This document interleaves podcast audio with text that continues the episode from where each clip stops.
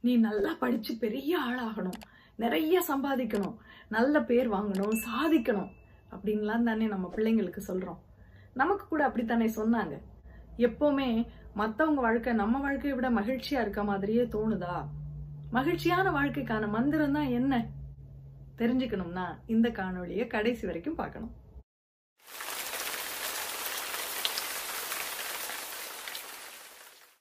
Amazon நிறுவனத்தினுடைய தலைவர் Jeff Bezos நூத்தி பன்னிரெண்டு பில்லியன் டாலர்களுக்கு சொந்தமானவர். அவரே சொந்தமா ஸ்பேஸ் கிராஃப்ட் வச்சிருக்காரு. அதுல விண்வெளிக்கு சுற்றுப்பயணம் போயிட்டு வந்தார். அவருடைய ப்ளூ ஆரிஜின் கம்பெனில ஒன்னே கால் மில்லியன் டாலர் டிக்கெட் வாங்கினா நாமளும் விண்வெளிக்கு சுற்றுப்பயணம் போகலாம் உலகத்தையெல்லாம் சுத்தி பார்த்துட்டு அதுவும் பத்தாதுன்னு விண்வெளிக்கு சுற்றுப்பயணம் போனா நம்ம மகிழ்ச்சியா இருப்போமா? இல்ல அவர மாதிரி அவ்வளவு பணமும் புகழும் நமக்கிட்ட இருந்தா நம்ம மகிழ்ச்சியா இருப்போமா? மகிழ்ச்சிக்கான மந்திரம் தான் என்ன?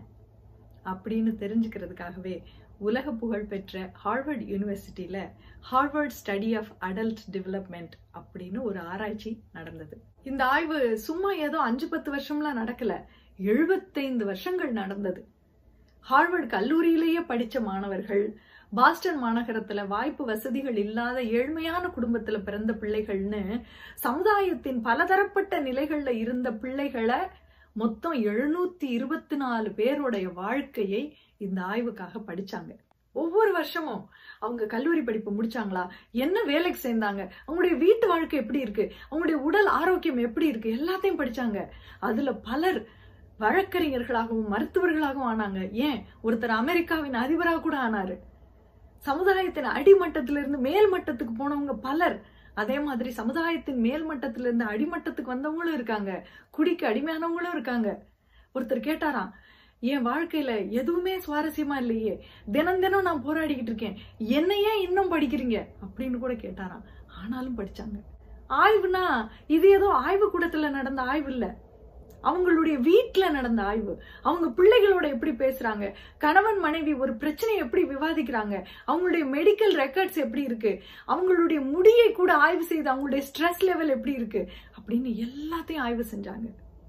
இப்படி நுணுக்கமாக செய்யப்பட்ட அந்த ஆய்வு மகிழ்ச்சியான வாழ்க்கைக்கான மந்திரம்னு என்ன சொன்னுச்சு தெரியுமா? Good relationships make us happier and healthier நல்ல உறவுகள் தான் இன்பமான நீடித்த வாழ்க்கையை நமக்கு தருகிறது அப்படின்னு சொன்னிச்சு.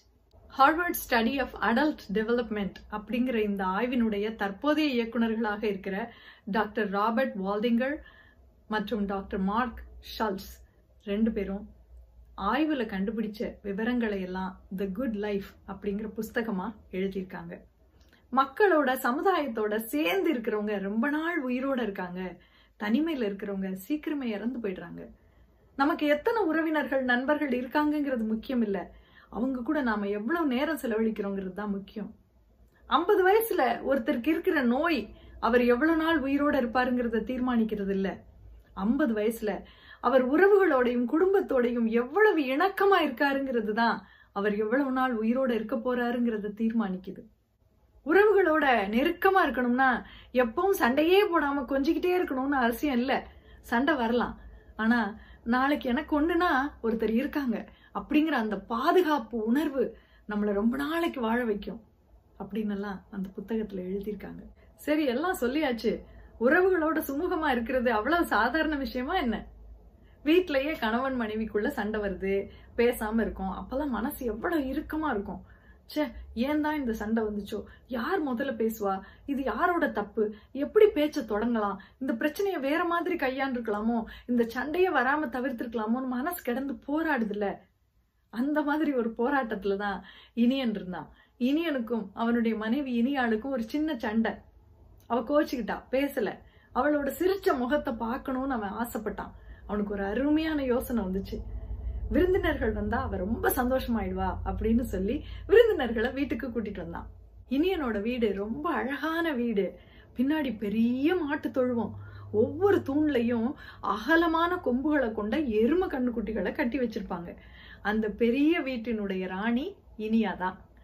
தமிழ் இலக்கியத்துல பெண்களுடைய வயதை வச்சு அவங்களோட பருவங்களை ஏழு வகையா பிரிச்சிருக்காங்க. பேதை பெதும்பை மங்கை மடந்தை அறிவை தெரிவை பேரிளம் பெண் அப்படின்னு. இதுல இருபதுல இருந்து இருபத்தஞ்சு வயசுக்குள்ள இருக்கிற பெண்ணினுடைய பருவம் அறிவை இனியா அறிவை பருவத்துல இருக்கா. மா நிறமா இருப்பா. கொஞ்சம் சேர்ந்தாப்புல இருப்பா. காதுல வளைவா ஒரு அழகான தோடு போட்டிருப்பா. கையில சின்னதா ஒரு மோதிரம் போட்டிருப்பா. விருந்தினர் வந்திருக்காங்கன்னு தெரிஞ்ச உடனே அவளோட அந்த விரல் செவந்து போற அளவுக்கு வாழை மீனை வாங்கிட்டு வந்து கஷ்டப்பட்டு துண்டு துண்டா நறுக்கி சமைப்பா. சமைக்கும் போது அந்த புகையில அவளோட கண்ணு செவந்து போகும் நெத்தியில வேர்த்து கொட்டும். உடனே புடவை தலைப்ப வச்சு தொடச்சுக்குவா. என் கூட சண்டை போட்டுட்டு தான் அடுப்படியில சமைச்சிட்டு இருக்கா. ஆனா விருந்தினருக்காக சமைக்கிறோம்னு தெரிஞ்ச உடனே அவளுடைய கோபம் அந்த கண் சிவப்பு எல்லாம் மறைஞ்சு அவளுடைய சின்ன பல்லு வெளியே தெரியும். சிரிச்சுக்கிட்டே சமைப்பா. விருந்தினர் வந்தா மட்டும்தான் அந்த சிரிச்ச முகத்தை பார்க்க முடியும். அதனாலேயே நான் விருந்தினர்களை கூட்டிட்டு வந்திருக்கேன். அப்படின்னு இனியன் சொல்ற மாதிரி நற்றினையில மாங்குடி கிழார் அப்படிங்கிற புலவர் எழுதியிருக்கார். இந்த பாட்டுல கடைசி மூணு வரிய மட்டும் நான் சொல்றேன். அம்மா அறிவை எமக்கே வருகதில் விருந்தே சிவப்பு அன்று. சிறுமுள் எயிறு தோன்ற முறுவல் கொண்ட முகம் காண்கம்மே. வந்த உறவினர்களோட பேசிக்கிட்டு இருந்தா இறுக்கமான மனசு இழகிடும். அவங்க வீட்டு சண்டை தீந்துரும். நம்ம பிரச்சனையை நாம தானே பார்க்கணும். நாமளும் உறவுகளோட பேசுவோம். ஏன்னா good life is built with good relationships நன்றி.